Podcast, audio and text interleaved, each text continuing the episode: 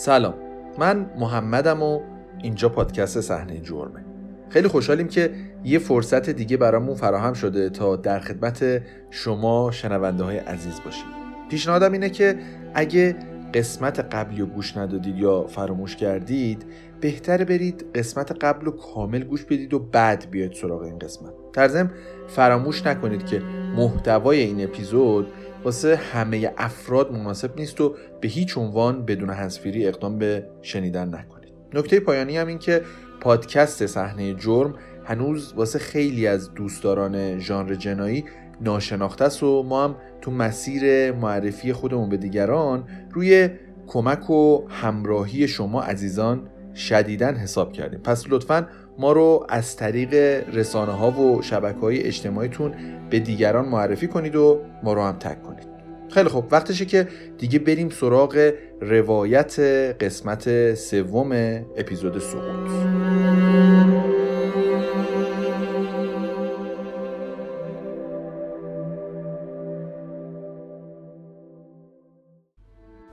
پالم بیچ، فلوریدا، سال 2008. مایکل رایدر میگه زمانی که برای اولین بار پرونده رو به افبی آی ارجاع دادیم خیلی با هم در ارتباط بودیم، اما بعد از گذشت 2 سال تقریبا ارتباطمون قطع شده بود و افبی آی تمایلی به اشتراک گذاشتن اطلاعات نداشت. وقتی هم که خیلی اصرار میکردیم که بهمون اطلاعات بدن، بهمون یادآوری میکردن که این یه تحقیقات مشترک نبود و پرونده مال افبی آی و نهایت یه سری اطلاعات به درد نخور واسه خالی نبودن عریضه بهمون ارائه میدادن. یعنی خیلی شیک ما رو از روند تحقیقات حذف کرده بودن. 3 جون سال 2008 زمان خیلی مهمیه. تو این تاریخ جفری اپستین باید تو دادگاه حضور داشته باشه. خیلی از کارمندای حتی رد بالای دادستانی اطلاعات دقیقی از علت حضور جفری تو این تاریخ تو دادگاه ندارن. جفری با تیم وکلای گردن کلفتش وارد دادگاه میشن. به نظر خیلی هم عجله دارن تا سریعتر خودشونو برسونن به سالن دادگاه. سالن دادگاه مملو از جمعیته، یعنی واقعا جای سوزن انداختن نیست. قشنگ مشخصه که یه خبری هست و یه سری اتفاقات قراره بیفته که خیلی مهمه. وکلای اپستین میرن پیش قاضی و باهاش یه سری صحبت‌های خصوصی انجام میدن. کسی از محتوای صحبت‌ها مطلع نیست تا اینکه افسرای دادگاه جفری رو میبرن پیش قاضی و ازش انگشت نگاری میکنن. یه نمونه دی ان ای هم ازش میگیرن و بعدم جفری رو از سالن دادگاه میبرن بیرون. به نظر میرسه تیم دفاعی جفری و دفتر دادستانی با هم یه معامله‌ای کردن که حتی خیلی از اعضای دادستانی هم ازش بیخبرن.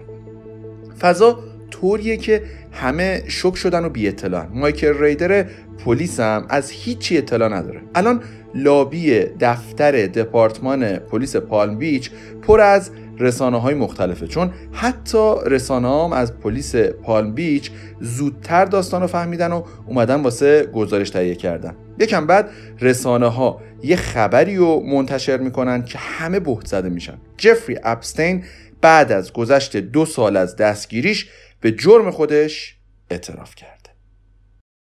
2 years now after his arrest for soliciting prostitutes, Palm Beach billionaire Jeffrey Epstein pleaded guilty today. The guilty plea and deal end a years-long process that could have sent Epstein to jail for 15 years. He agreed to serve a total of 18 months in the Palm Beach detention facility. It was outrageous. That's when we learned for the first time there's not a deal about to happen. A deal actually already happened. It's already done. The case is over. And my clients are going, how is the case over when it hasn't started? This doesn't make any sense to me. I told him, none of what doesn't make sense to you right now also doesn't make sense to me. Alex Acosta, the acting U.S. attorney, should at least have to explain, why did you do what you did? And give us the real story. Whatever it is, just tell us why. Give me some explanation for why this fucking happened. این اعتراف به گناه جفری روند 1 ساله فرسایشی تحقیقات رو تموم میکنه. اما نکتهش چیه؟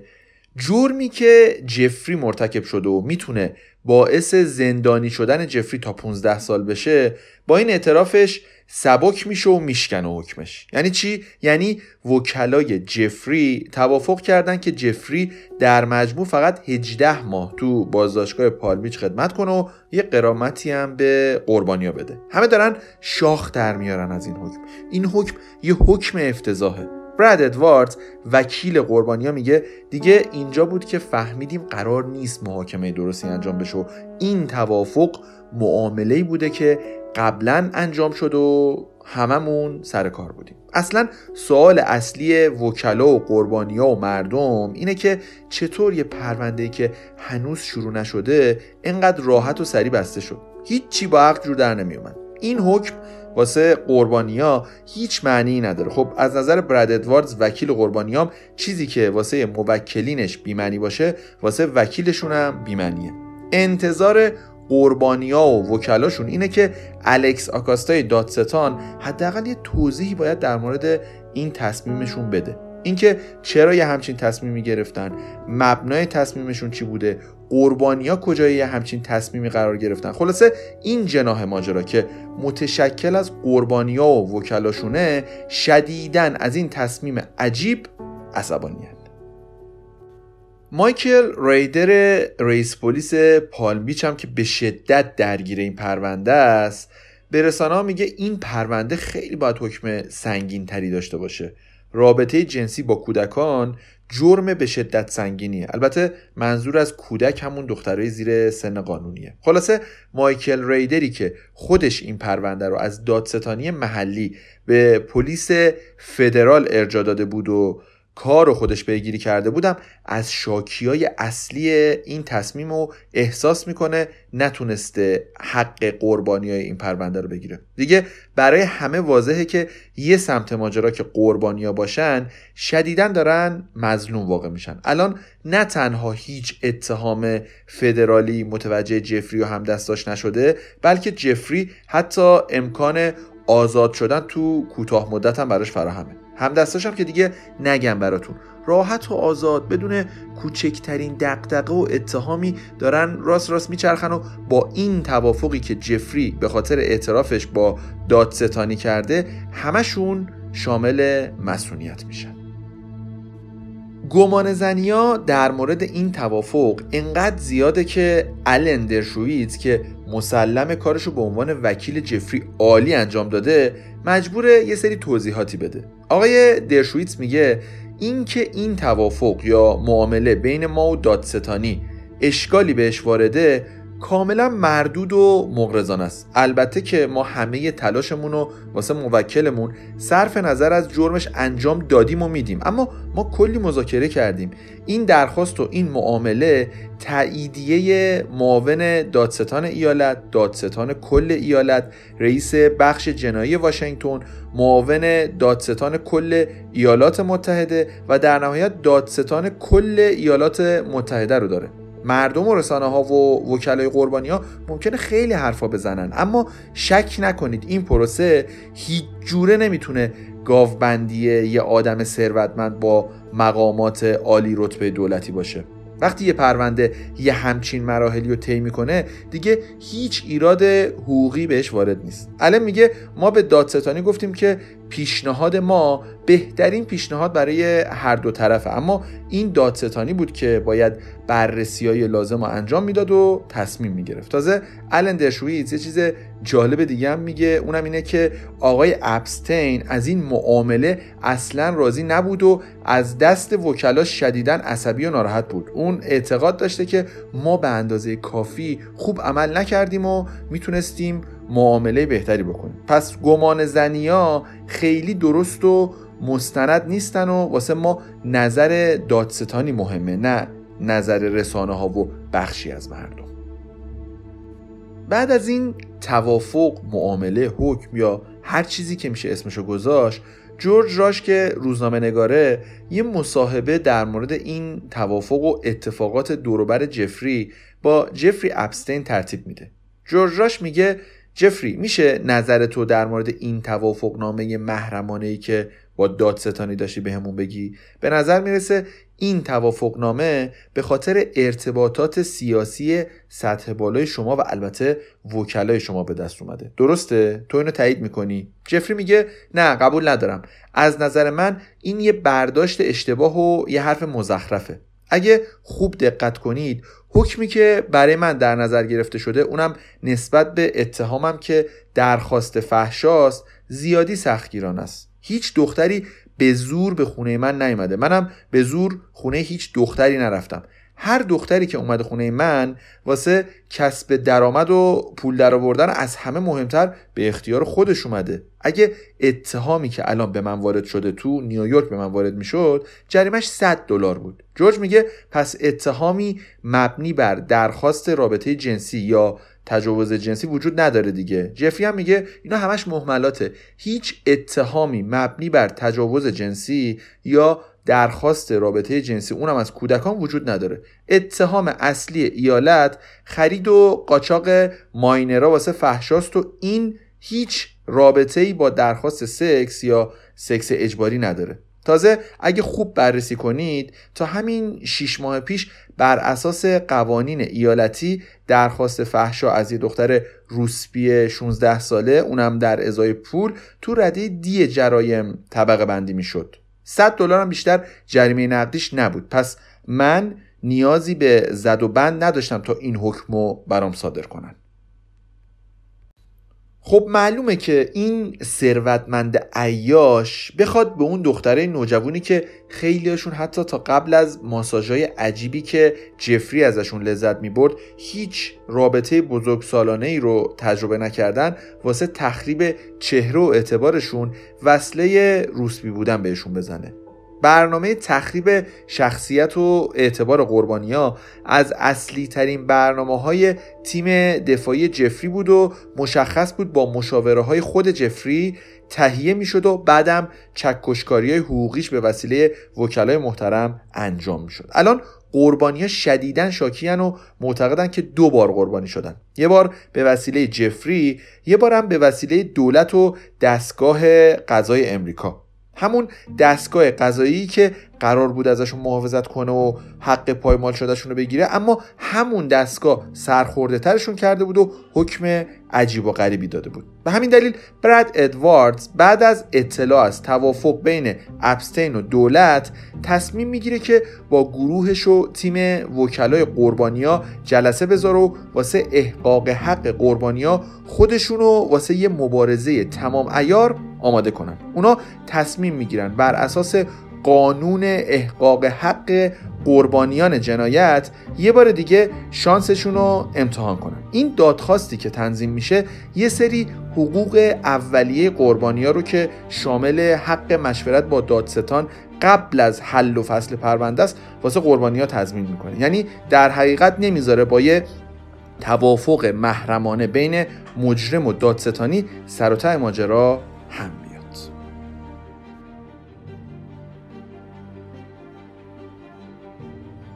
وکلای قربانی‌ها چاره جزی نداشتن، باید شکایت میکردن. اگه دادگاه حکم این میداد که حرفای قربانی‌ها باید شنیده بشه، اون وقت ممکن بود که جلسه جدیدی در برابر یک قاضی فدرال واسه بررسی پرونده برگزار بشه که تو اون جلسه قربانی‌ها میتونن مخالفت و اعتراض خودشونو نسبت به این توافق اعلام کنن. حالا اگه بعد از این جلسه قاضی تشخیص میداد که توافقنامه امضا شده فاقد وجاهت و اصالت قانونیه، اون وقت میتونه حکم به بی‌اعتبار بودن توافقنامه بده و همه مسئولیت‌ها از بین بره. اون موقع است که دیگه دولت فدرال حق داره ضمن باطل کردن توافق کل متهمینم تحت تعقیب قانونی قرار بده.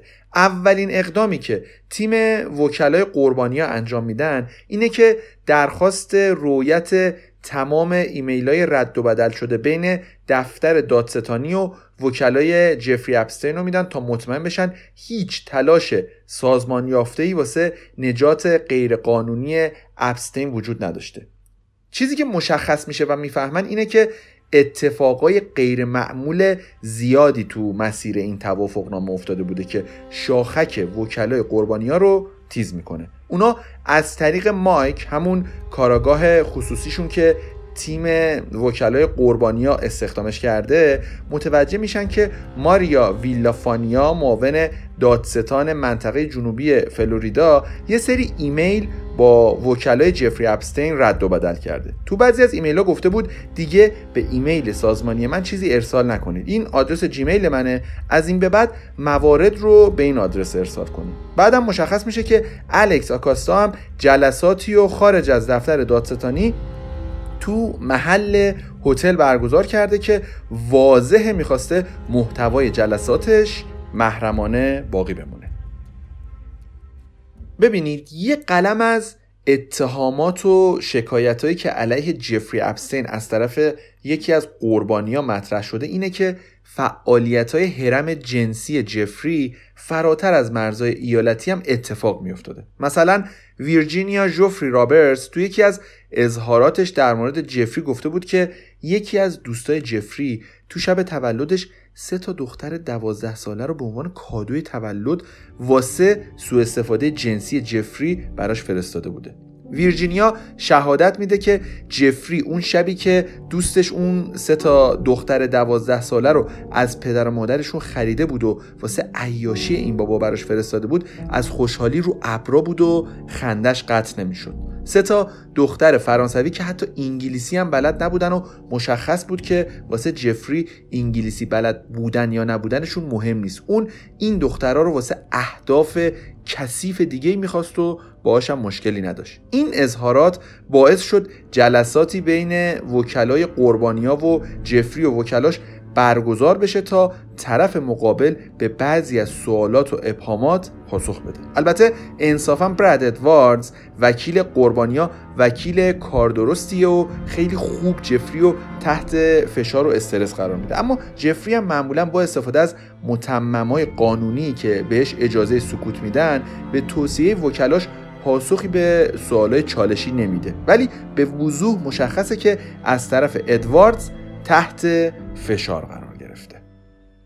بیایید یه توکه پا بریم کاتالونیا تو اسپانیا. میخوایم یه قربانی دیگه از قربانیای جفری اپستین رو باهاش آشنا بشیم. سارا رنسام میگه من اینجایی که هستم تو اسپانیا رو خیلی دوست دارم، اما نه به خاطر خود اینجا، به خاطر اینکه خیلی دور و دست جفری بهم نمیرسه. سارا میگه من تو سال 2006 به وسیله جفری مورد تجاوز و قاچاق جنسی قرار گرفتم. حالا چطوری؟ بیاید تا بهتون بگم. سارا میگه وقتی 22 سالم شد تصمیم گرفتم برم نیویورک. اینجوری فکر میکردم که نیویورک جاییه که رویاها به حقیقت تبدیل میشه. در حالی که نه خیلی کسی رو میشناختم و نه آنچنان پولی داشتم، هواپیمام تو نیویورک فرود اومد. یه 2 هفته از اونجا بودنم گذشته بود که رفتم به یه کلاب شبانه به اسم کو. اونجا با یه دختری به اسم ناتالیا مالیشف آشنا شدم. اونجا تنها بودم، پس تعجبی نداشت که خیلی سریع با هم صمیمی شدیم و به بهترین دوستم تبدیل شد. ناتالی بلافاصله بعد از اینکه با هم صمیمی‌تر شدیم بهم گفت یه مرد فوق‌العاده و خیرخواه میشناسه که هر رویایی که داشته باشی میتونه محقق کنه. بعدم گفت خیلی خوش شانسی، چون این مرد خیرخواه و دوست داشتنی دوست داره تو رو ببین و با هم قراره بریم سینما. این آقا مهربونه که دارن در موردش صحبت میکنن مشخصه دیگه جفری اپستین منحرفه، اما خب سارا از کجا قراره بدونه؟ با هم میرن سینما. چیزی که داره میبینه یه مرد جذاب و مهربون و کاریزماتیکه که اتفاقا خیلی هم دلسوز به نظر میرسه.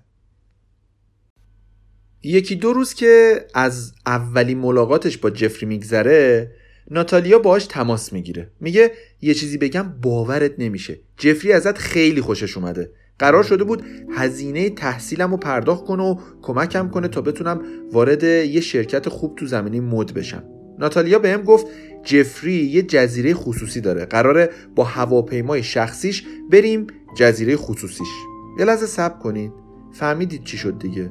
سارایی که وقتی اومده بود نیویورک با این ذهنیت اومده بود که نیویورک شهر محقق شدن رویاهاست، پولی هم تو جیبش نداشت، حالا داره رویاهاش دونه دونه و به ظاهر مجانی و آسون محقق میشه. خب حق بدید که بخوان از این شرایط لذت ببرن و براشون هیچ سوالی هم پیش نیاد. بهش میگن خودشو واسه فرود اومدن توی بهشت گرمسیری اختصاصی، اونم با یه هواپیمای فول آپشن خصوصی آماده کنه. سارا هم با خوشحالی و ذوق فراوون وسایلشو واسه رفتن به این سفر لوکس هیجان انگیز جمع میکنه.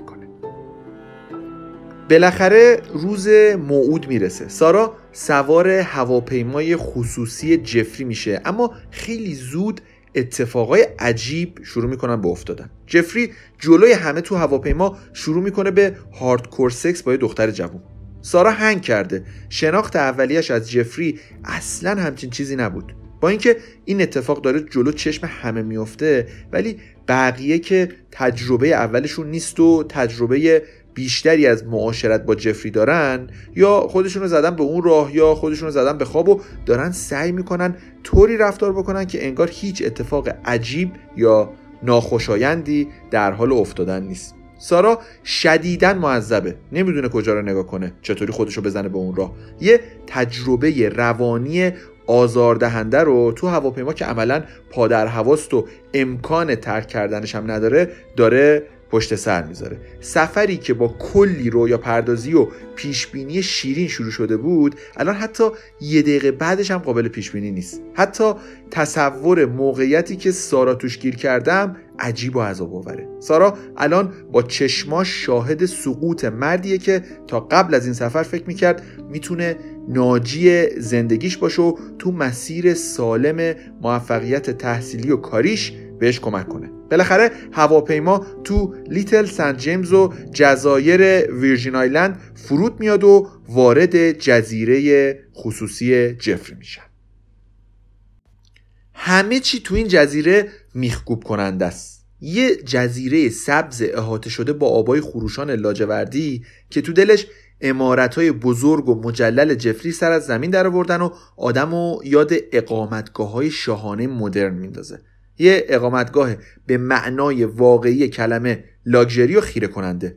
کلبه‌ها و خونه‌های ساحلی و درخت‌های نخل که با بهترین سلیقه ممکن اونجا کاشته شدن، یه اقامتگاه تابستونی رویایی رقم زدن. اونجا انقدر جذاب و مبهوت کننده است که اصلاً عجیب نیست که واسه چند دقیقه سارا اتفاقای عجیب تو هواپیما رو اصلا فراموش بکنه و محو زیبایی این جزیره و عمارت‌های توش بشه. یه سری عمارت با بام آبی روشن هم هستن که اونا دیگه اقامتگاه‌های شخصی آقای اپستینه. نزدیکش هم یه اقامتگاه بزرگتره که به عنوان مهمونسرا ازش استفاده میشه و مهمونا معمولا اونجا اقامت دارن. جفری این جزیره رو خیلی دوست داره. دلیلش هم مشخصه، چون مثل هواپیمای شخصیش کاملا ایزوله‌ست و هر کاری دلش بخواد میتونه بکنه و رسما همه چیز تحت کنترل خودشه. اسم جزیره رو هم این مرد خودشیفته ثروتمند گذاشته لیتل سنت جیمز. البته یه اسم دیگه هم داره که جفری خیلی خوشش نمیاد ازش، اونم پدوفیل آیلنده که مشخصه که داره به چی اشاره میکنه. اما اگه از دخترها یا سارا بپرسی که اسم این جزیره چیه، میگن جزیره‌ای برای عیاشی. اینجا امن‌ترین نقطه دنیا برای جفری واسه عیاشی کردنه. استیو اسکولی کارمند سابق جفریه. استیو سال 1999 تو جزیره کارشو شروع میکنه و تا سال 2006 به مدت 7 سال اونجا مشغول کاره. استیو مسئول تعمیر و نگهداری تجهیزات مخابراتی آقای اپستین تو جزیره است. حریم خصوصی واسه یکی مثل جفری خیلی مهمه، بنابراین اون یه شبکه مخابراتی خصوصی میخواست و استیو هم مسئول رسیدگی به این موضوع. استیو توی مدت بیشتر از 100 بار به این جزیره رفت و آمد داره و تک تک ساختمونای این جزیره رو بارها و بارها واردشون شده. استیو میگه تقریبا هر ماه جفری مهمونیای تو این جزیره داشت و البته تو 99% موارد دخترای خیلی جوون پای ثابت این مهمونیا بودن. استیو میگه به خاطر مدل کارم باید به بخشای مختلف جزیره سر میزدم. یکی از دفعاتی که مسیرم به ساحل کوچیک بخشی از جزیره بود خورد، 3 تا دختر خیلی جوون رو دیدم که دور یه مرده حلقه زدن. هر سه تا دختر و اون مردی که بینشون بود کاملا برهنه بودن و اون مردم جفری نبود. استیو میگه من تا قبل از اینکه کار به جاهای باریک بکشه یا صحنه ای رو ببینم از اونجا رفتم، ولی حدس این که اونجا قراره چه اتفاقی بیفته اصلا سخت نبود. بعضی مواقع افراد خیلی مهم و شناخته شده ای هم به جزیره می اومدن. مثلا یکی از آدمای مهمی که اونجا رفت و آمد داره کسی نیست جز آلن درشوویتز، وکیل پرآوازه نیویورکی که اتفاقاً مسئولیت پرونده جفری هم به عهده داره. الان دیگه میشه فهمید که چرا اون اسکواد قدرتمند از وکلا به اون شکل دارن از جفری در مقابل این جرایم دفاع میکنن. چند باری هم پیش اومده بود که بیل کلینتون پاش به این جزیره باز شده باشه که به اتفاق جفری اومده بودن. البته استیو میگه آلن درشوویتز و بیل کلینتون بیشتر واسه جلسات کاری می اومدن، ولی به نظر شما استیو داره تمام حقیقت رو میگه؟ یعنی هیچ دفتر کاری واسه مشهورترین وکیل نیویورک و رئیس جمهور سابق امریکا در دسترس نبوده که جلسه کاریشون رو بیان توی جزیره بدنام برگزار کنن؟ اینجاش دیگه واقعا قضاوت به عهده خود شما، من حرفی نمیزنم. البته جفری آدم پرنفوذ و قدرتمندی و طبیعیه که با کله گنده ها نشست و برخاست داشته باشه. حتی پیش می اومد که بعضی از آدمای مهم و کله گنده هم می اومدن به جزیره و خیلی زود هم می رفتن، انگار که واقعا واسه جلسه کاری اومده باشن. پس نمیشه این وصله رو به همه چسبون، ولی خب مشکوک بودن خیلی‌ها رو هم نمیشه نادیده گرفت. یکی دیگه از آدمای خیلی مهمی که با جفری صمیمیه پرنس اندرو از خانواده سلطنتی بریتانیاست. استیو میگه یه روز تو سال 2004 پرنس اندرو تو استخر بود که البته به اتفاق یه دختری اومده بود که من نمیشناختمش. دختره خیلی جوان بود و در حال آمادگی واسه برقراری رابطه جنسی بودن. بعدم که رابطه جنسیشون شروع شد، با اینکه من کار داشتم ولی واسه یه مدت اونجا رو ترک کردم تا مشکلی برام پیش نیاد. این استیو آدم جالبیه، شطور دیدی ندیدی و خیلی خوب اجرا میکنه. به هر حال وقتی یه همچین آدمای کله گنده‌ای رو تو حالتهای خصوصیشون ببینی بهتره طوری رفتار کنی که انگار چیزی رو ندیدی و نشنیدی. بالاخره احتیاط شرط عقله. استیو میگه که یه روز که داشتم کارم رو انجام میدادم جفری رو توی سخت دیدم. ازم پرسید چرا این کارو میکنی؟ منظور شغلم بود. منم بهش گفتم میدونی؟ خب واسه پول. واسه پوله که این کارو میکنم. شما پول خوبی میدید و منم این کارو براتون انجام میدم. بعد ازم پرسید بچه داری؟ گفتم آره، 2 تا دختر دارم. یکی 13 سالشه و اون یکی هم 15 سالشه. بعد خیلی سریع یه سوال ترسناک ازم پرسید. گفت اجازه میدی دخترات به این جزیره بیان؟ وقتی اینو پرسید سریعاً به این نتیجه رسیدم که نباید بذارم دخترام حتی از 5 کیلومتری این مرد مریض رد بشن و روز بعدش هم استعفا دادم. استیو میگه من بعید میدونم جفری هیچ وقت از کارهایی که میکنه پشیمون شده باشه. اون یه آدم روانی مریضه که روابط جنسی غیرعادی کل مغزشو تسخیر کرد و به چیزی به جز اون دیگه حتی فکرم نمیکنه.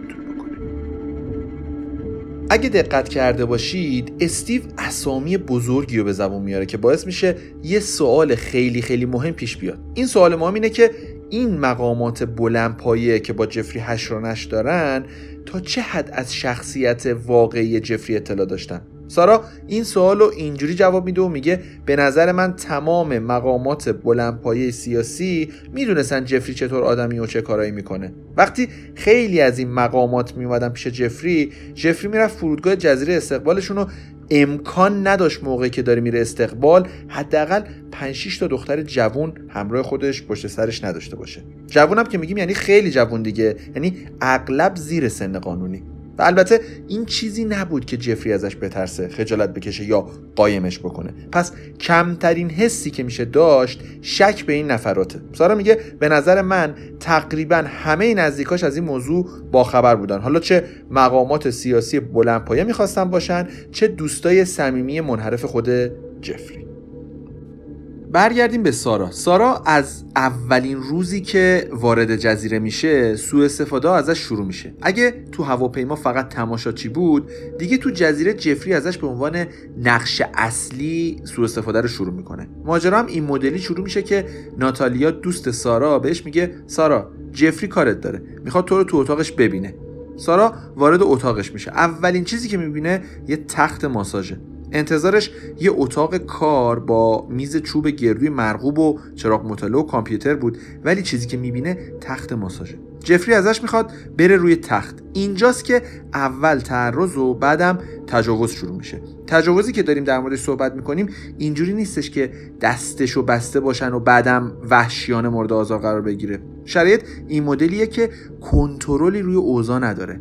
دوست نداره اونجا باشه ولی هست. میخواد مقاومت کنه ولی یه دختر بی‌دفاع توی جزیره خصوصی مقابل مالک جزیره چه کاری از دستش برمیاد؟ پس میترسه و کاری نمیتونه بکنه. یعنی شرایطی که جفری به وجود آورده راه زیادی واسه قربانیش نذاشته. سارا میگه خودمو ناراحت و بیمیل نشون دادم بلکه بیخیال بشه، ولی به نظر میرسید هرچی من معذبتر و ناراحتتر بودم اون بیشتر لذت میبرد. انگار از این تحمیل جنسی اجباری بیشتر لذت میبرد. سارا دیگه کاری از دستش بر نمیاد و متاسفانه قافیه رو به جفری میبازه.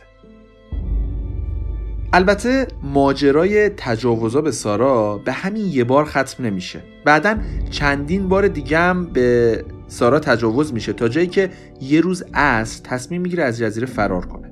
ببینید تجاوز هیچ مدلش درست و پذیرفته نیست، اما مدلی که جفری به سارا تو دفعات بعدی تجاوز میکنه انقدر بد و آزاردهنده است که سارا با گریه میگه که کارهایی که جفری باهاش کرده شاید هیچ مردی با هیچ زنی نکرده باشه و نبایدم بکنه. به خاطر همین یه روز تصمیم میگیره که با شنا کردن خودشو از اون جهنمی که توشه نجات بده. روی همین حساب سارا خودشو به دور افتاده ترین قسمت جزیره میرسونه تا از این طریق بتونه تا جای ممکن از جزیره خودشو دور کنه، ولی یهو جفری رو میبینه که پیداش کرد و دیگه راه فراری نیست. بعدم متوجه میشه که کل جزیره پر از دوربینای مداربسته است و اون تمام مدت تحت نظر بود و همه حرکاتش از طریق جفری رصد می شده. خلاصه نقشه فرار کنسل می شه و سارا متاسفانه و بالاجبار به دامن ناپاک جزیره برگردونده میشه. به نظرم وقتشه که بریم و با شکل کار همدستای واقعی جفری هم آشنا بشیم. قطعاً دخترایی که براش دختر جور میکردن هم کار درستی نمیکردن، ولی اونا همدستای اصلی این باند مخوف هرمی نیستن. اونا تو بدترین حالت قربانیای فریب خورده‌ای بودن که به خاطر جبر روزگار یا واسه پول شاید تو زمین این مرد لاابالی بازی کرده باشن. ما اونا رو نمیتونیم قضاوت کنیم، ولی همدستای اصلی جفری عذر موجهی واسه این جرائم سنگینشون قطعا به هیچ عنوان ندارن. اما واسه آشنایی با همدستاش باید اول با یکی دیگه از قربانیای جفری آشنا بشیم. شانتی دیویس یکی دیگه از قربانیای جفریه که اولین بار تو 21 سالگی با جفری آشنا میشه. یعنی یکی از قربانیای بالای سن قانونی جفریه. این دخترای جوان خب اولش با جفری آشنا میشن و گول رفتار فریبکارانه جفری رو میخورن و فکر میکنن که شاید جفری راست میگه که فقط اینا رو دوست داره. این روشش هم البته بیشتر روی قربانیای بالای 18 سالش پیاده میکنه. البته بعضیاشون هم خوشگلن و خوش‌اندامن و تو مسیر موفقیتن، پس براشون خیلی غیر منطقی نیست که انتخاب مطلوب یا آدم مایه‌دار باشن. ولی بعضی دیگه‌شون هم به خاطر میان سال بودن جفری به چشم شوگرددی بهش نگاه میکنن. خلاصه برای هر قربانی از یه روشی استفاده میکنه و قربانیان با توجه به شرایطی که جفری داره کلاشری لازم و سر ماجرا میذارن. شانتی هم اولش همین فکر رو میکنه، ولی بعدم متوجه میشه که قراره به عنوان ماساژور واسه جفری کار کنه که بدترین جایی که میتونی باش باشی اتاق ماساژه. سال 2001 شانتی هم مثل بقیه دخترها دعوت میشه که بره جزیره شخصی جفری. شانتی خیلی هیجان زده است چون این اولین باره که تو زندگیش قرار اقامت توی جزیره خصوصی تو کارائیب رو از نزدیک تجربه کنه. بعد از اینکه اطراف و محل اقامتشو بهش نشون میدن میرن برای شام. بعد از شام هم میره اتاقش. یکم بعد سارا کلن در اتاقشو میزنه. سارا کلن رو یادمونه دیگه، یکی از اون سرشاخه های اصلی جفری که براد ادواردز وکیل قربانیا تو هرم جنسی جفری به عنوان یکی از همدستای اصلی جفری بهش اشاره کرده بود. شانتی در اتاقو باز میکنه. سارا کلن بهش میگه جفری آماده یه ماساژ خاصشه. سریعا برو به کارت برس. شانتی تعجب میکنه. فکر میکنه یه جای کار درست نیست. این نوع برخورد و این درخواست قرار نیست به جای خوبی ختم بشه. خب شانتی اصلا شغلش ماساژوریه، پس خیلی شوکه نمیشه، ولی این اولین ماساژیه که قراره به جفری بده. به هر حال ماساژ معمول شروع میکنه. هنوز چیزی از ماساژ نگذشته که جفری میچرخه و مچ شانتی رو میگیره و میندازتش روی تخت و بعدم اتفاقایی میفته که گفتنش برای من و شنیدنش برای شما قطعاً دردناکه. بعد از این اتفاق جفری میره دوش میگیره و شانتی هم از شدت ناراحتی و شوکی که بهش وارد شده حتی بدون اینکه کفشاشو پاش کنه با گریه تا ویلای محل اقامتش تو جزیره جفری میدوه و به شکلی خودشو به اتاق میرسونه که کف پاش شدیداً آسیب میبینه و زخم میشه. بعدم که با شانتی مصاحبه میشه، شانتی تو جواب این سوالا این جوابا رو میده. اون لحظات مقاومت کردی؟ بله. مخالفت خودتو به صورت علنی و کلامی نشون دادی؟ بله. درگیر چی؟ درگیر شدی؟ نه. فرداش چه مدل رفتاری داشتی؟ وانمود کردم هیچ اتفاقی نیفتاد و امیدوار بودم هیچ وقت دیگه هم همچین اتفاقی نیفته. رفتار فردای شانتی خیلی هم غیر طبیعی نیست. این موضوع رو اصلا فراموش نکنید. ما امکان قضاوت کردن رفتار این دخترها رو نداریم. مثلا ببینید توی جزیره خصوصی تو ناکجا آباد با کسی که هر کاری ممکن بود انجام بده و راحت از زیرش در بره گرفتار شده بوده. ترس کل وجودشو گرفته بوده، پس کار خاصی از دستش بر نمی اومده. برگردیم به سال 2008، جایی که جفری اعتراف کرد و قرار فقط و فقط 18 ماه یه حکم نصف نیمه بگیر و زبونش هم دراز و در مورد قربانیا مصاحبه هم میکنه. جفری قرار دوران محکومیتش رو توی زندان شهری توی پالم بیچ بگذرونه. دوران محکومیتش تو قسمت خصوصی زندان سپری میشه.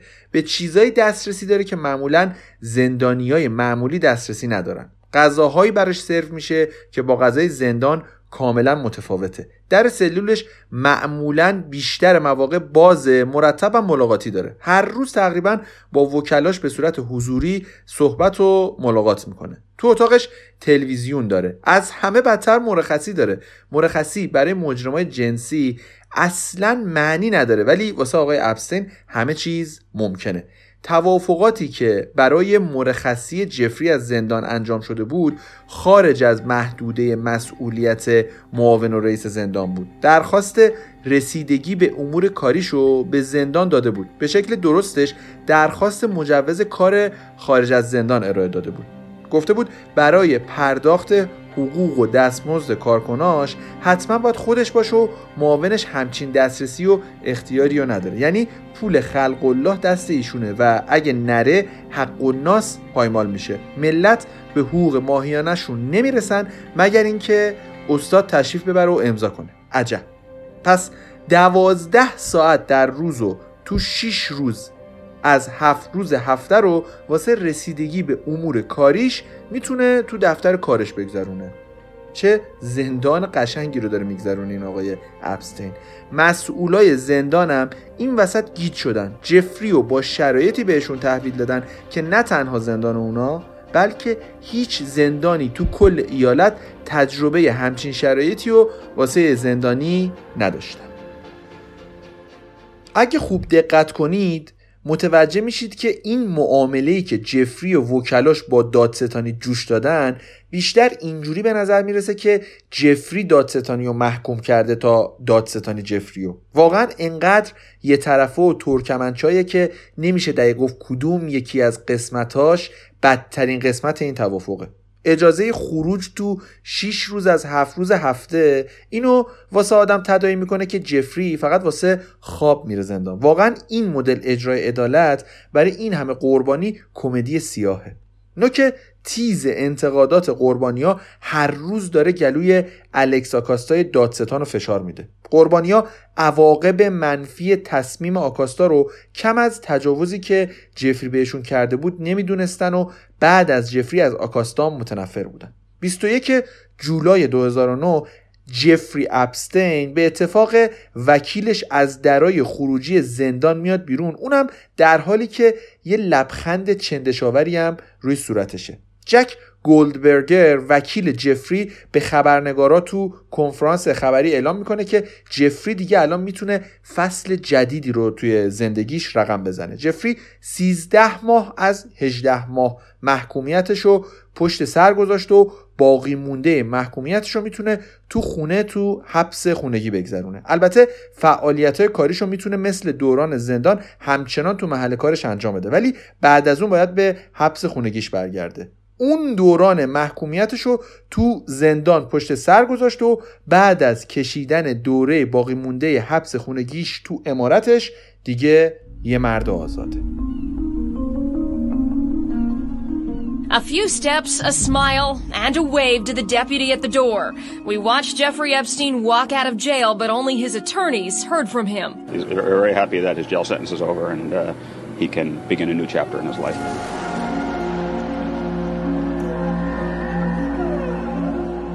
Palm Beach billionaire Jeffrey Epstein is waking up in his mansion this morning after serving just 13 months of his 18-month sentence for paying underage girls for sex.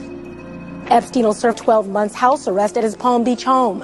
The 54-year-old will be confined to his home except for work and other activities approved by his probation officer. براد ادواردز وکیل قربانیا به مایک کارآگاه خصوصیشون مأموریت میده که جفری رو زیر نظر داشته باشه تا اگه آزادی مشروطش رو که همون حبس خانگی نقض کرد مطلع بشن. جفری تقریبا هر روز دوران مشروطش داره از قوانینی که باید رعایت کنه تخطی میکنه. تو ماشینا قایم میشه و از خونه خارج میشه. مثلا توی روز خاص جفری از خونه خارج میشه، به سمت هتل میره، با آلن درشوویتز وکیلش ملاقات میکنه و تصاویر محافظ شخصیش شکار میشه. مایک با مأمور عفو مشروط تماس میگیره و میگه میدونی جفری کجاست؟ مأمور عفو مشروطش میگه آره تو خونشه. مایک میگه اشتباه میکنی، اون الان توی هتل تو میامیه. مایک منتظر میمونه تا جفری از هتل بیاد بیرون. به محض اینکه جفری میاد بیرون، مایک با دوربین از ماشین پیاده میشه و میگه جفری به دوربین لبخند بزن. در حالی که مایک فکر میکنه گلو زده و چیز خفنی تو دستشه، ولی این عکس جفری رو نمیترسونه و حتی بعداً با هلیکوپترش به جزیرش هم میره. اینجوری بگم بهتره، کاری نیست که جفری تو این دوره مشروطش نکنه. وقتی هم که وکلای قربانیا اعلام میکنن و به افسرهای آزادی مشروطش مدرک ارائه میدن، جواب میشنون که چیکار کنیم؟ خب این یه مدل آدم معمولی نیستش که نتونه جایی بره، این یه آدم ثروتمند با نفوذ مهمه، یعنی خیلی راحت قانون فلوریدا داره نقض میشه و هیچ کس هم کار و اقدامی نمیکنه. بریم ایالت کالیفرنیا، شهر لس آنجلس و سال 2002. رابطا یا بهتره بگم همدستای جفری با شانتی تماس میگیرن و بهش میگن دوست داری یه سفر بیای آفریقا؟ شانتی تمایلی به رفتن نداره، چون شنیدید دیگه از سفر قبلیش تو جزیره خصوصی جفری خیلی خاطره خوبی براش نمونده. میگه ازم خواسته بودن تو این سفر دستیار شخصی باشم. این پیشرفت بزرگی به حساب می اومد. دیگه قرار نبود ماساژور باشم. گلن مکسول خودش شخصا با هم تماس گرفت و بهم گفت که خیلی دوست داریم تو این سفر همراه ما باشی. اینقدر این پیشنهاد فرصت خوبیه که شانتی چشم بسته و بدون در نظر گرفتن تجربه تلخ قبلیش قبول میکنه. وقتی میرسه هواپیما آماده است، سوار هواپیما میشه، مهمونا میرسن. مهمونا کیان؟ بیل کلینتون رئیس جمهور سابق امریکا، کوین اسپیسی هنرپیشه معروف که اگه در جریان رسوایی‌های جنسی اخیرش باشید میدونید که الان پروندهش دست کمی از جفری اپستین نداره، و در نهایت کریس تاکر کمدین معروف امریکایی. شانتی خیلی خوشحاله که اومده و لگد به وقتش نزده. سریع میره با این آدمای معروف یه عکس یادگاری هم میگیره. عنوان سفر ایدز، یک کمپینی بود که بیل کلینتون راه اندازی کرده بود. اون لحظه از نظر شانتی این سفر نقطه عطف زندگیش به حساب میاد و شدیداً به این معتقده که سوء استفاده دیگه تموم شد و اون خاطرات تلخ باید فراموش بشن. این سفر دیگه از اون سفرهای کثیف نیست و بالاخره به اون چیزی که آرزوشو داشته رسیده. البته درست فکر میکرد، هیچ اتفاق بدی تو سفر افریقا نمیافته، ولی کسی بعد از این سفر رو هم تضمین میکنه؟ جفری به هر حال طلبشو میگیره، دیر و زود داره ولی سوخت و سوز نداره. روند سوء استفاده های جنسی از شانتی بعد از سفر افریقا نه تنها تموم نمیشه، بلکه به شکل دیوانه‌واری افزایش هم پیدا میکنه. شانتی میخواد کار کنه و از تخصصی که داره که ماساژ هست پول در بیاره، اما جفری دنبال سوء استفاده جنسیه. شانتی دوران بچگی سختی داشته، مادرش طلاق گرفته بود و خودش و مادرش و خواهرش به سختی با هم زندگی رو میگذروندن. شانتی یه چند سالی از خواهرش بیشتر بزرگتر نبود، ولی بعضی مواقع وظایف مادری هم در حق خواهرش به جا می آورد. وقتی هم که خواهرش 17 ساله شده بود، اومده بود با شانتی زندگی میکرد. یه چند وقت بعد گلن و جفری میان لس آنجلس و شانتی رو دعوت میکنن ناهار. گلن مشکوک رفتار میکنه، یه سری درخواسته و تقاضاهایی داره، ولی شانتی خیلی مشکوک نمیشه. رفتار مشکوک گلن به این خاطره که شانتی از همه جا بیخبر، فکر میکنه جفری فقط با خود شانتی این داستانا رو داره و خواهرش تو حاشیه امنیته، بنابراین خواهرش هم با خودش میاره. اینجاست که زوج شکارچی بیرحم تصمیم میگیرن که پیشنهاد بدن که خواهر شانتی رو بفرستن اسپانیا تا زبان بخونه و رویاشو واسه مترجم شدن دنبال کنه. این اتفاق میفته و یه 2 سالی هم میگذره تا اینکه خواهر شانتی تو سال 2005 با مشکل اختلال تو خوردن غذا برمیگرده خونه پیش خواهرش. لاغر و وحشت زده است، قشنگ مشخصه که از دل حوادث به حریم امن خونه پناه آورده. بعد از صحبتی که شانتی با خواهرش داره، اون اعتراف میکنه که جفری چه کارهای وحشتناکی باهاش کرده. اختلالاتی هم که خواهرش داره باهاش دست و پنجه نرم میکنه به دلیل سوء استفاده های جنسی متعددیه که جفری توی مدت ازش میکرده. شانتی کل این ماجرا رو زمانی متوجه میشه که خواهرش با اون شرایط برمیگرده خونه. علت این مخفی کاری 2 ساله‌ام طبیعتاً ترسیه که خواهر شانتی از جفری به عنوان یه مرد قدرتمند و پرنفوذ و ثروتمند داشته که هر بار ترمزش رو میکشیده که از این ماجرا به هیچ کس، حتی خواهرش، چیزی نگه، تا جایی که دیگه طاقتش تموم شد و برگشته امریکا. جفری خواهر شانتی رو توی مدت جای مختلف میبرده. یه بار خواهر شانتی تو خونه جفری تو پاریس با تهیه کننده معروف هاروی واینستین درگیر میشه و از اتاقی که هاروی خواهر شانتی رو توش گیر انداخته بوده فرار میکنه. این ماجرا باعث درگیری هاروی و جفری هم میشه و نهایتاً با دخالت سارا کلن دستیار و همدست جفری و البته دستیار هاروی که اونم احتمالاً همون وظایف کثیف دستیار جفری رو داشته جمع میشه. البته اگه اخبار تجاوزات جنسی رو دنبال کرده باشید میدونید که هاروی و کوین اسپیسی الان بدجوری دارن تقاص تخت گاز رفتنه جنسیشون رو پس میدن که خیلی خبر خوشحال کننده و امیدوار کننده ایه. بگذاریم. خلاصه بعد از این که شانتی از کاری که جفری توی مدت با خواهرش میکرده مطمئن میشه، با جفری تماس میگیره و بهش میگه میدونم این مدت با خواهرم چیکار کردی، نمیخوام دیگه دوروبر خودمون تو یا اون دوست دختر نفرت انگیز و مریض تو ببینم. جفری هم بهش میگه اشتباه نکن، بدون کمک من تو زندگیت هیچی نیستی و تا آخر عمر کثیفت به کمک من احتیاج داری. شانتی هم باش درگیری لفظی پیدا میکنه و دیگه بعد از اینم صحبت‌های نچندان مؤدبانه بینشون مطرح میشه و بعدم که دیگه اصلا ارتباطشون به طور کامل با هم دیگه قطع میشه. اگه میمیک چهره شانتی رو ببینید متوجه میشید که ضربه روحی که شانتی به خاطر اتفاقایی که واسه خواهرش افتاده داره تحمل میکنه واقعا غیر قابل توصیف و غیر قابل تحمله. اون مسئولیت خواهرش رو به عهده داشته و شدیداً به خاطر اتفاقایی که واسه خواهرش افتاده خودش رو مقصر میدونه و احساس گناه میکنه، در صورتی که بازم لازمه تاکید کنم مقصر اصلی جفری، گلن، سارا کلن و بقیه همدستاشونن که از اعتماد و نیاز این دخترها تا سرحد امکان سوء استفاده کردن. روش کاری جفری و همدستاش هم این مدلیه که نقطه ضعف آدما رو پیدا میکنن، بعد از چهره مهربون و دلسوز و خیر خودشون رونمایی میکنن، بعد از اون با تومشون صحبت میکنن، از دل صحبت‌ها از رویاهایی که این دخترها دارن مطلع میشن، بعد واسه محقق کردن رویاهاشون بهشون به ظاهر کمک میکنن، آخرش هم بهای کارهای کوچیکی که در حقشون کردن و با یه هزینه گزاف روحی و روانی ازشون میگیرن. اونا با شرکاشون تا زمانی که این قربانی‌ها از نظر روحی روانی توان دارن شیره‌شون رو میکشن و بعدم نادیده‌شون میگیرن و با افسردگی ناشی از اتفاقایی که براشون افتاده تنهاشون میذارن تا نابود بشن.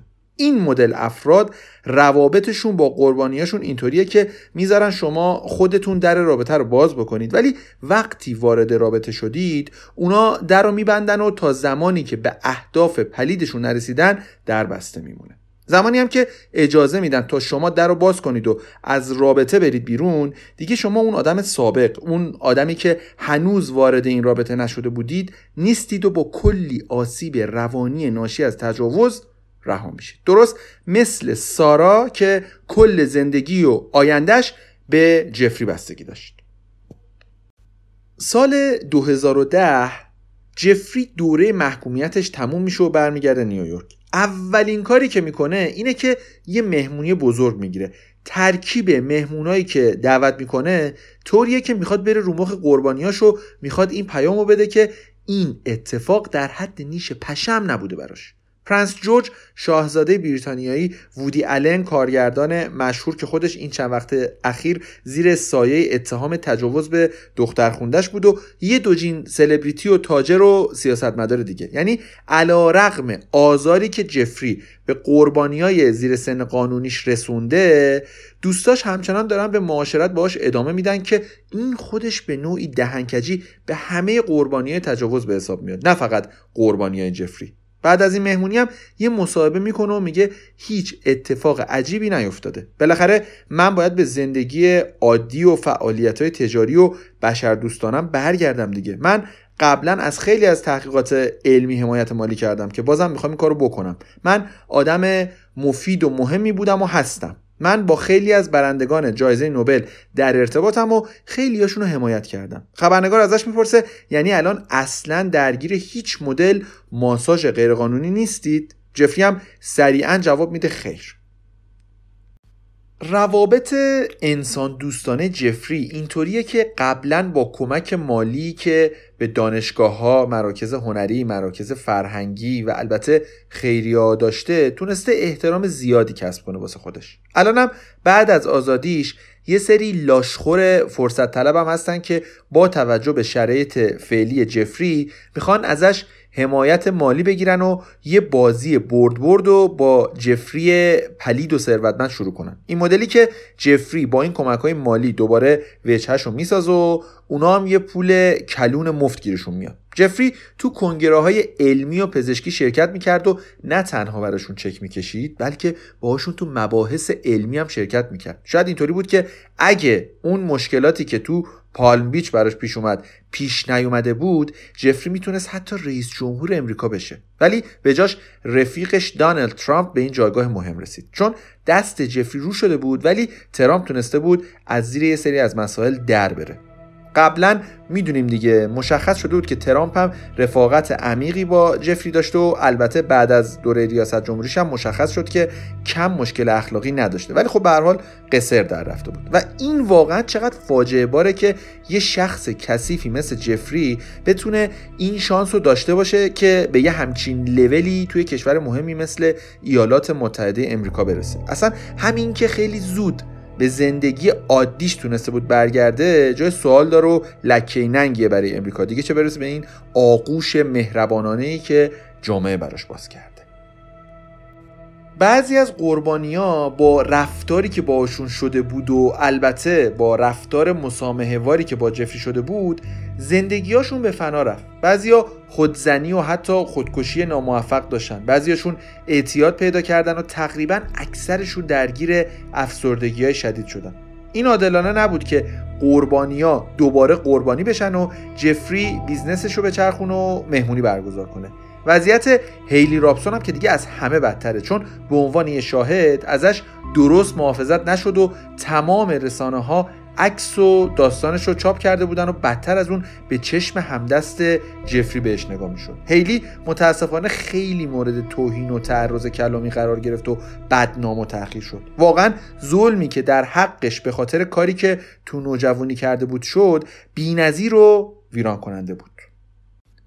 شرایط به شکلیه که خیلی از قربانی‌ها حتی مجبور شدن اصلا از امریکا برن. مثلا ویرجینیا رابرتس مجبور شد واسه شروع دوباره زندگیش بره استرالیا، اما قبل از اینکه بره استرالیا یه اتفاق عجیب میفته. ویرجینیا میگه سال 2002 درست قبل از تولد 19 سالگیم بود. اون موقع یه 2 سالی بود که از جفری دور بودم تا اینکه واسه قواسی دعوت شدم جزیره جفری. رفتم اونجا، گلن اومد پیشم و گفت میخوام راجع به یه موضوع مهمی باهات حرف بزنم. میگه من ترسیدم، گفتم خدایا یعنی چی کار دارن؟ معمولا از صحبتام با گلن چیز جالبی در نمیومد. گلن بهش میگه که ببین ویرجینیا، من و جفری میخوایم بچه دار بشیم و میخوایم این مسئولیت رو تو به عهده بگیری برامون، میخوایم تو برامون بچه بیاری، تو فقط باید بچه رو به دنیا بیاری و تمام حقوق تو در مورد بچه به نفع ما واگذار کنی و اسناد مربوطه رو امضا کنی. اولش براش سخته که قبول کنه، ولی به قول خودش میترسه و میگه باشه. ولی میگه شما هم یه قولی داده بودید، قرار بود هزینه تحصیل منو بدید تا مدرک ماساژری خودم رو بگیرم. اونا شرط ویرجینیا رو قبول میکنن و چند هفته بعدم جفری یه بلیت رزرو شده واسه تایلند به ویرجینیا میده و بهش میگه تولدت مبارک، تو قراره بری تایلند و مدرک ماساژری خودتو بگیری. ویرجینیا میره تایلند. البته یه نقشه‌ای داره. ویرجینیا داره به تایلند به عنوان یه فرصت مناسب واسه فرار نگاه میکنه. با خودش میگه من باید این موضوع به یکی بگم. ویرجینیا اونجا تو تایلند با یه پسری به اسم رابرت آشنا میشه. خیلی سریع عاشق هم میشن و رابرت از ویرجینیا خواستگاری میکنه و با هم ازدواج میکنن. بنابراین ویرجینیا به جفری زنگ میزنه و شرح ماوقعه رو بهش میده و میگه که دیگه نمیخواد برگرده. جفری قاطی میکنه، میگه یعنی چی؟ غلط کردی ازدواج کردی. ویرجینیا میگه اون لحظه ترسیدم که بمیرم، فکر میکردم جفری زندم نمیذاره، ولی از شدت عصبانیت تلفن رو قطع کرد و بعدم اتفاق بدی نیفتاد. اون لحظه حس آزادی داشتم، باورم نمیشد که بعد از مدت‌ها تونستم کنترل زندگی خودم رو بگیرم دستم، انگار قل و زنجیر از دست و پام باز شده بود. ویرجینیا خوشحاله، ولی اولین چیزی که به همسرش میگه اینه که باید یه کاری کنیم که جفری نتیجه تجاوزاشو ببینه، نباید قصر در بره. رابرت هم بهش میگه مطمئن باش تا زمانی که از این موضوع که جفری سزای کارشو میبینه مطمئن نشیم، ماجرا رو ول نمی‌کنیم، اینو بهت قول میدم. حالا اینکه رابرت همسر ویرجینیا و البته وکلای پرتلاش قربانیا میتونن کاری کنن که عدالت واسه قربانیا اجرا بشه یا نه رو باید با ما همراه باشید تا تو اپیزود 4 و پایانی با جزئیات کامل براتون ماجرا رو روایت کنم. پس تا اپیزود بعدی که اپیزود پایانی هم هست، بدرود.